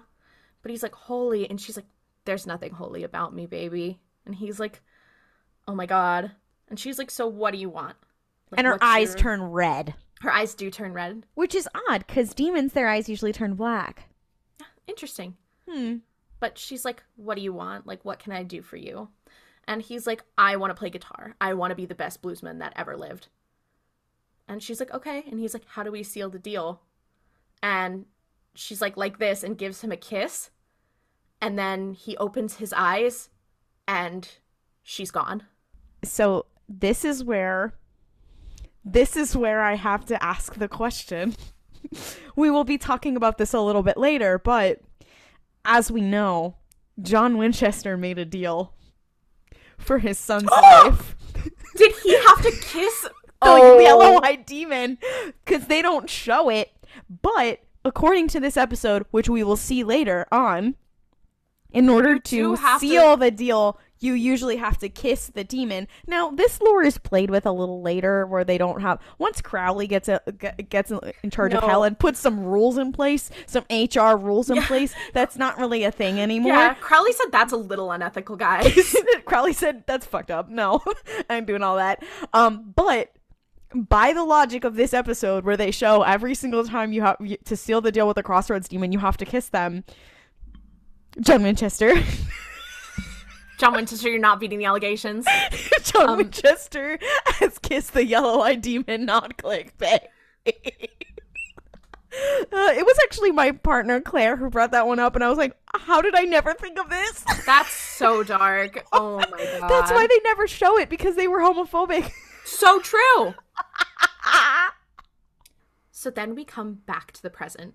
Sam and Dean are like kind of talking, um, trying to figure out what to do. And Dean's like, This is just like the Robert Johnson legend, like where you sell your soul to crossroads. And Sam is like, What is that? And Dean's like, explains about Robert Johnson, like who he is. And he's like, yeah, he died choking on his own blood, which is funny because his death, like the reason that he died was never really publicized. But a big thing about real Robert Johnson and Robert Johnson supernatural version um, is that a lot of his music um, did have a lot to do with um, the supernatural and a lot having to do with like demons and like um, deals and that kind of stuff. So it is like a interesting thing to draw on. Like there is a real life kind of legend about what happened to him. Um, but Dean says like, "Oh yeah, he died choking on his own blood and was like talking about big black dogs." And Sam's like, "Okay, cool. So we need to find out if any more people made a deal with this demon." And Dean's like, "Okay, well if they made a deal with a demon, like they did that. That's on them. Like they made the deal. What are we what can we do? Like that's that's their bad. And Sam's like, okay, well we can't just like leave these people to die. And Dean's like, okay, fine. Damn, fine. it was kind of an asshole move. Yeah, it was kind of an asshole move, but I'm also like, I get it. Like, I don't agree. I think, yeah, like, probably good idea to help. But I also think, like, I'm like, I see where Dean is coming from and being like, okay, they made their bed and now they have to lie in it. Again, I don't agree, but I see how his logic is like, there are people who are suffering for no reason that we could be focusing our energy on. So let's, mamas, let's talk. Again, don't agree, but I see his logic. So they agree, like, they're gonna figure out what's going on they look at this picture again and they're like, okay, well, maybe we can go to this bar, Lloyd's. Like, maybe we can go there and someone will know who this guy is if he's still alive. Then it cuts to them showing up at this guy's door and Dean. Insulting his house. Ins- well, they insult his house. Yeah, as they're walking up, they're like, well, this is certainly no MTV Cribs. I wonder what this guy what this guy made a deal for. Hope it was worth it. Because it's like, you know, an apartment building that's a little, you know, dingy. So they show up at this guy's door and they notice that, like, there's a line of, like, pepper on, like, outside of the door, like, right at the bottom of the door frame. And then the door, like, suddenly opens and Sam is like, ah, or and Dean is like, you know, when you usually are trying to keep something out, maybe try using salt next time instead of pepper. And He says like, "Yo, you reached for the wrong condiment reached for the wrong something. condiment. Yeah. And then they're like, so you made a deal with de- with like a deal 10 years ago, right? And this man, George Darrow, is like, you guys, uh, no. Like he tries to close the door on them and they're like, no, no, no, no, no, please.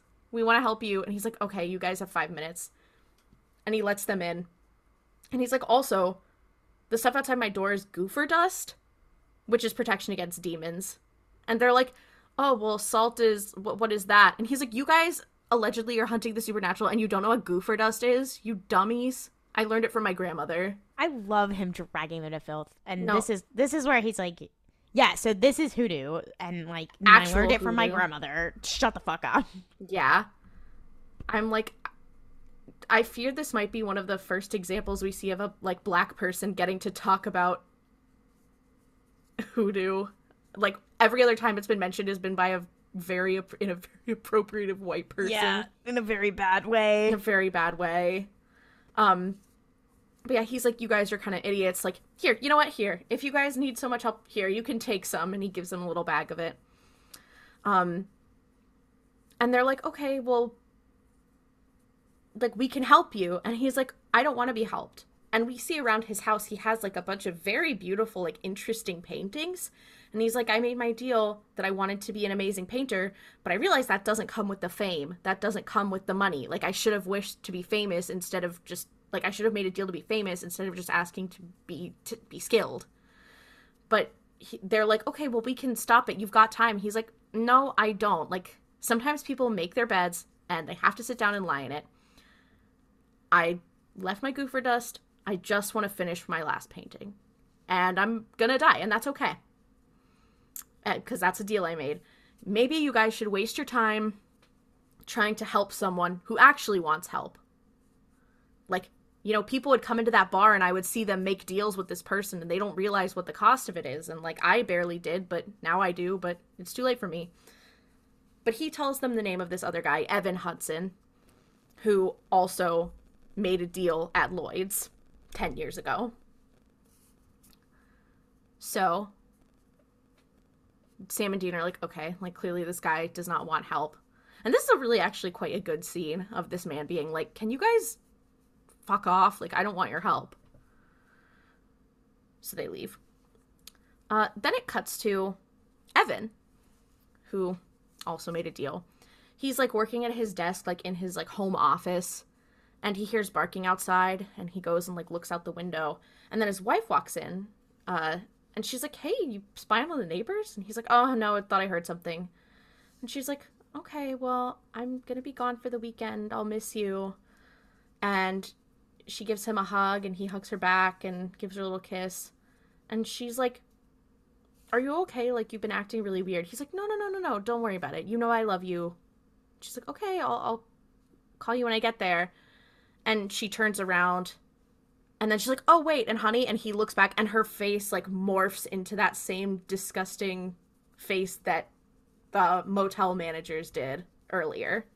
Now that I have a partner, a long term partner of my own, watching things like this, and I go, if that happened to me, no, or like if someone like like a demon possessed my partner or whatever, I'm like, yeah, that would fuck. I, I no. would no, that would fuck with me. No, I agree completely. I'm like that would be that is so scary to me. I think it's funny too. Like as an adult, like there's a lot of things that are like scary, like things that are like spooky. I'm like I don't really get scared by that. I'm also not too terribly superstitious.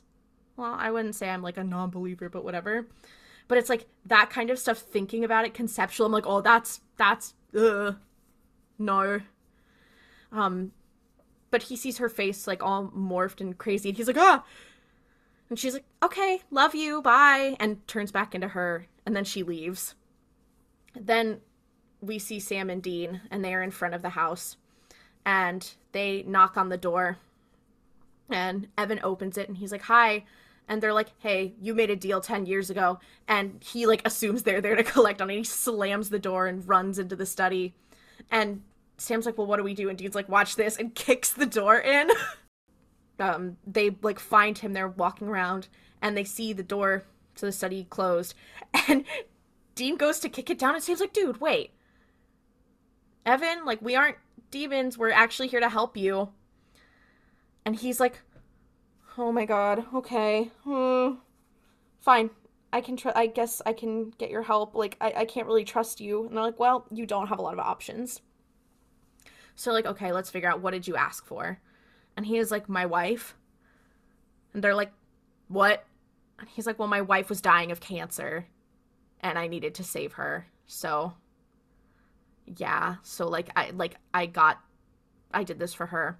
And Dean's like, "Okay, like that's cool and all, but like you made that choice. So like you chose this so like we're gonna help you but like you remember you chose that. And also you made that decision for your wife because you couldn't live without her. It was selfish. You did it because you couldn't live without her and now she's gonna have to live without you. This it's scene, very yeah. I was like whoa the foreshadowing th- this foreshadowing was probably not on purpose. I was like again yeah dean you might be not maybe want to stop saying those words yeah. want to shut the fuck up. yeah, bad news. But Dean is clearly having this thing where he's like, if you made a deal with a demon, you that's on you. They're like, okay, we're gonna help you. And Dean and Sam step into the hall, and Dean's like, okay, you take the goofer dust and keep the hellhounds away from Evan. I'm gonna go to the crossroads to summon the demon. And Sam's like, You're gonna try to summon the demon. He's like, Yeah, I am, and I'm gonna figure something out. And Sam is like, I don't think that that's a good idea because you've been acting really out of pocket. Like, what's up with that? And Dean's like, I'm fine. I don't know what you're talking about. And Sam's like, No, because I think that you think dad made a demonic deal to save your life. Like, you should stay here. And Dean is like, Okay, maybe I do think that. I'm not stupid. Of course, I have had that thought. But that being said, you're staying here and I'm going. And Sam, like, does not really fight him on it. So he's like, okay, cool. So we then cut to the crossroad. Dean puts a picture of himself in this little metal box with the other items and he buries it. And he turns around and there's this white woman. so I'm like, okay, interesting. This woman. And she's like, my gosh, Dean Winchester. And her eyes turn red, so we know she's a demon. And she's wearing the white dress. And she's like, Are they implying here that because we have the yellow eyed demon and then we see other demons with black eyes, that Crossroads demons specifically have red eyes? I think so, I guess. I assume. Eh. Yeah. Crowley, I, I need your rules. I need your Yeah, I need your you could- guidance. If you could drop maybe like a like a user guide, some sort of onboarding document, I'd really appreciate it. Um, but she's like, "Oh my god, Dean Winchester. I know all about you and the deal that your dad made to save you. Oh my god, that's so crazy." And Dean's like, "Okay, well, I want to make a deal with you. So why don't we talk in my car? It'll be more comfortable." And she's like, "Oh my gosh, okay." So they start walking towards the Impala. Then I'm like, girl, it, this demon, you're dumb. You're no, very I'm like, dumb. girl, what? Then it cuts to Evan's house, and Sam is like covering the room, like every corner with goofer dust. He's making a circle around Evan, and he's like, "You stay here." Then it cuts back. Dean and the demon are walking to the Impala, and Dean's like, "I want you to release Evan from his contract," and she's like, "Well, that's non-negotiable. Like, that's a a binding contract. I can't just terminate it. And he's like, You can't or you don't want to. And as she's going to step into the car, she looks down and notices that there's like writing on the ground. And she realizes that Dean has put a devil's trap, if you'll remember from a couple episodes ago, something that can trap a demon inside of it. He's put one under the car. And she turns around and she's like, Girl, what are you doing? Like, are you dumb? Did you really think I was gonna fall for that, Dean? Um, like that's ridiculous because you know what i was willing to help you i was willing to like to like do things and now you have just made me angry and dean is kind of stepping back and he's standing under this like this structure it almost looks like an old water tower like a little one like maybe like 10 feet tall and dean's kind of standing by it and he's like Ugh, didn't work okay well that's on me and she's like, okay, listen. Why don't, you know, if you want, if you want, I could bring your dad back. Just as he was, is he supposed to live this nice long life? And he could be with you guys and your family. And I could give you, you know, 10 more years to be alive with him and be you, him, and Sam and live as his family again. And Dean's like, oh, wow, I don't know. I have to think about it. And he's kind of like stepping back. And she's following him. He's like, oh, man. I mean, that could be. And she looks up and painted on the roof of this structure is another devil's trap. So now she is trapped for real. Uh, Dean in his Thrawn era. No, Dean literally, he. Dean is like, I'm playing 4D chess. The way he has to have like spray paint in his in the back of the car for this to Yeah. work. Like I love that for him. I mean, I feel like that makes sense for them to have. So she's in there, and Dean's like, okay, well, I'm going to perform an exorcism on you. And he starts like reading the exorcism that they have in Latin. Um, and then it cuts over to Evan's house, and we see that the hellhound is like, we don't see it again, it's invisible, but we see scratching and we hear them growling, like trying to get in the circle. And then it like cuts back as Dean is reading the incantation, and then we see the hellhounds like trying to like like blowing away the dust. And then as Dean is like finishing the incantation, the demon's like, okay, okay, okay, okay. I will end Evan's contract if you let me out of this devil's trap. And Dean's like, okay, Slay. Yeah, we can do that. And then she leans up and gives him a big old kiss because that's how you seal the deal. Again, how did John Winchester seal the deal? Big questions. Questions are being asked. um, and she kind of steps back, and we see like the hellhounds disappear from where Evan and Sam are. And then So this is this is a question that I have with later episodes because she doesn't exactly control the contracts. She's basically just like a notary. Yeah, or like or a representative in some way. Like and like the he's like oh to call off your hounds or whatever. But like it doesn't actually end the contract or the deal that's been made. That's Um, my question. I mean, I guess I, I think because here because that's the thing is I feel like I guess because Dean is technically making a new contract, like he's making like an addendum to the original contract. Okay. So he's not saying like undo the contract. He's saying like amend it we're making an exactly because he's not saying like okay undo it and kill his wife. Well, maybe he needed to have Sam do it, who was pre-law, because Yeah. he needed to have a little bit more stuff in there, like, "Oh, you're Yeah. never going to go after him again." Yeah, he needed- or like the fine print. And, and I mean, honestly, to be fair though, Sam was obviously not really super practiced, as as evidenced by the last episode. I like the idea that Sam was practicing like contract law. like he was he was pra- he was practicing like trademark law. He was not practicing like criminal law, and that's why he was so bad in the last episode. But also the other question I have about like contracts is that she like she has been doing these deals with these people, but like and I guess we see it with the other demon in the beginning as well. Like they're not telling you the terms of the contract. So clear so the contract was made in, in bad faith. It's not like they're giving you a piece of paper and you're not reading the terms and conditions. Like she's Yeah. not giving him the terms of the contract.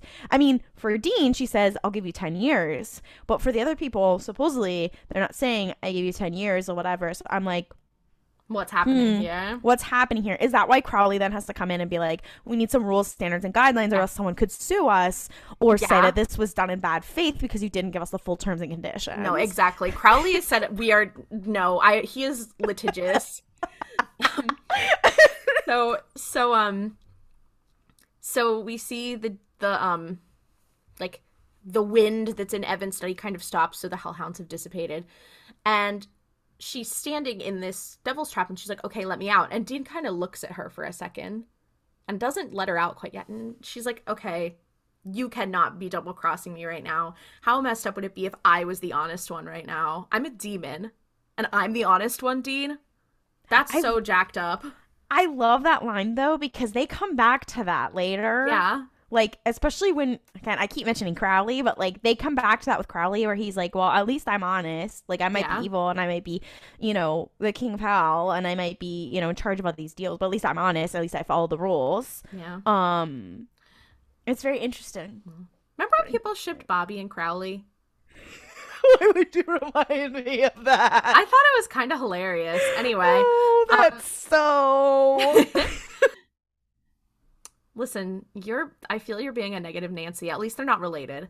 Um so so she's kind of like like dude, come on. And then Dean's like, "Mm, "Okay." And he scratches um part of the trap and she leaves and she's like, "You know what? You should have taken me up on my deal to bring your dad back because he's somewhere really really painful right now and you're never going to know." Bye and then the demon like leaves the girl's body. So now this girl is just like where am i? How did i get here? And dean's standing there like oh cool. Okay awesome. So you, you know, if you look into that scene a little bit, you're like, this girl probably thought he kidnapped her and brought her somewhere to kill her. Like, that's exactly what i thought. Like dean also he did not respond fast enough. He was like just kind of stood there. I'm like girl he needs to be like oh my god i just found you here are you okay dean you are going to jail Also, they do not explain why the demon stuck around after being summoned Um, all those years ago. fun. They, like they don't explain again. That's why they had to bring in Crowley for some rules and regulations. Yeah, because I feel like it plays kind of fast and loose. I think it's like when, to be fair, we are dissecting it now and like talking about it, so we're being a little bit more harsh than like when you're actually watching the episode. You're not having these questions like yeah. until you Although think about it too much later. I was confused of like, okay, so then why why did the demon stick around? Because then Oh. every single time anybody has made a deal with a crossroads demon, then the, the the demon just sticks around. Yeah, Make I makes mean, sense. I mean, maybe I'm just not smart enough. I'm not a I'm not Well- an intelligent television viewer. I mean, it could also be like they get into the lore later of like, you know, the demons are stuck in hell. So if you like summon them, they like they want to stay out in the world doing evil little things because they don't want to go back to hell because it sucks there. Yeah, Um, so maybe that's why she's just staying, doing her job because she doesn't want to go back. So, anyways, I just kept Yeah. thinking about. It. I was like, that doesn't make sense. yeah. Hmm. Interesting. Um. So then it cuts back. Um. Sam and Dean are back together, and Dean's like, I don't know how I'm gonna like live with myself now that I know that Dad did a deal so I could be alive. Like that's not how it was supposed to be. Now that I'm Like- like, dad kissed a man. I can't take this. This Um, is how he realizes he's gay. He's like, please, I can't, I can't. This is, it's all hitting me too hard. But he's like, Dad, like, should have died fighting. Like, that was his legacy. He should not have died, like, bargaining with something he fought his whole life. And Sam's like, Dean, imagine, think about all the people that Dad saved. And, like, think about the number of people that we have saved because of what Dad taught us. Like, that's his legacy. And it's important for us to finish what he started and that's his legacy. And I was like, that's an interesting, interesting take on that, considering the drama that has happened with their father. But but I mean, I guess I think it's a complicated thing. So so I think that it's an interesting.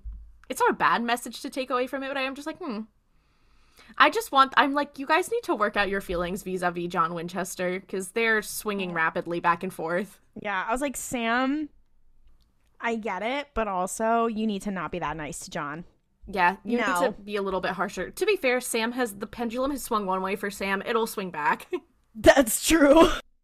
I'm always like fascinated by when they draw from like actual like quote unquote like legend. What's interesting is the next episode also deals with like a real life urban American urban legend, the Croatoan thing. Although To be it, fair, it wasn't like an urban. Le- they just they didn't disappear. They just like we know that's here's the problem. A lot of people like we don't know what happened to them. Like yeah, we do. We- pretty we much. did. Like we Like, we pretty much do know what happened to them. So I'm very especially. We'll get to that. That's a teaser for next week, which is Eh. funny because at the end of this episode there is like a teaser. which yeah. there's never been before. It's really weird. I think it's because it's. I mean, it's only episode seven. It's only Yeah. a mid-season I- finale. That was my first thought. I was like, is it like a mid-season finale? I was like, no, it's episode eight. Like it's not. No, it was. I weird. think now that they're on, they were on season two, and they were like, okay, they're gonna keep us on the air now, and we have stuff planned out, and we've clearly filmed stuff planned out. Now we Mm-hmm. can start teasing, like, like as a show that's gonna be, stick around. Mm-hmm. Um, and like, and also we've set up all these plot things so that people will be excited to see certain things. So it was very interesting.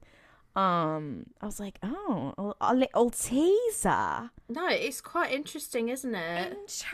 Interesting. Um, I know. So, and we just gave you guys a teaser now too. Next episode's crazy. I I feel like we're walking in their footsteps. yeah, we're basically just like Supernatural. You and I. Oh, Mysteries that's podcast dark. is this is this is screw the Winchesters television show original series. This is about us. I do fear if we are comparing us, I fear I am kind of the Sam. So I mean just cuz I'm I'm the li- I'm a little guy, but I'm also taller. Um and I have I have demonic powers. oh no, no, not me being dean coded. I- That's the thing. I don't even think you're dean coded. It's just that it doesn't make sense any other way. Thank you guys for joining us and listening. For more cursed supernatural content, you can follow us on social media at Mystery Spotcast on Twitter, Instagram, and TikTok. You can also ask us cursed supernatural questions in our TikTok Q&A or by emailing us at themysteryspotcast at gmail.com. If you enjoyed listening to us suffer, please rate the show, leave us a review on Apple Podcasts, Spotify, Podchaser, Overcast, um, whichever podcatcher you use that allows for ratings and reviews, do that. And also go on Podchaser as well. Um, it really helps. It, it really is very helpful. And thank you very much. Um, if you want to hear more from us, we're also two of the co-hosts of RuPaul's Pod Race, a queer Star Wars podcast, which will be starting our Andor coverage. So now is the time.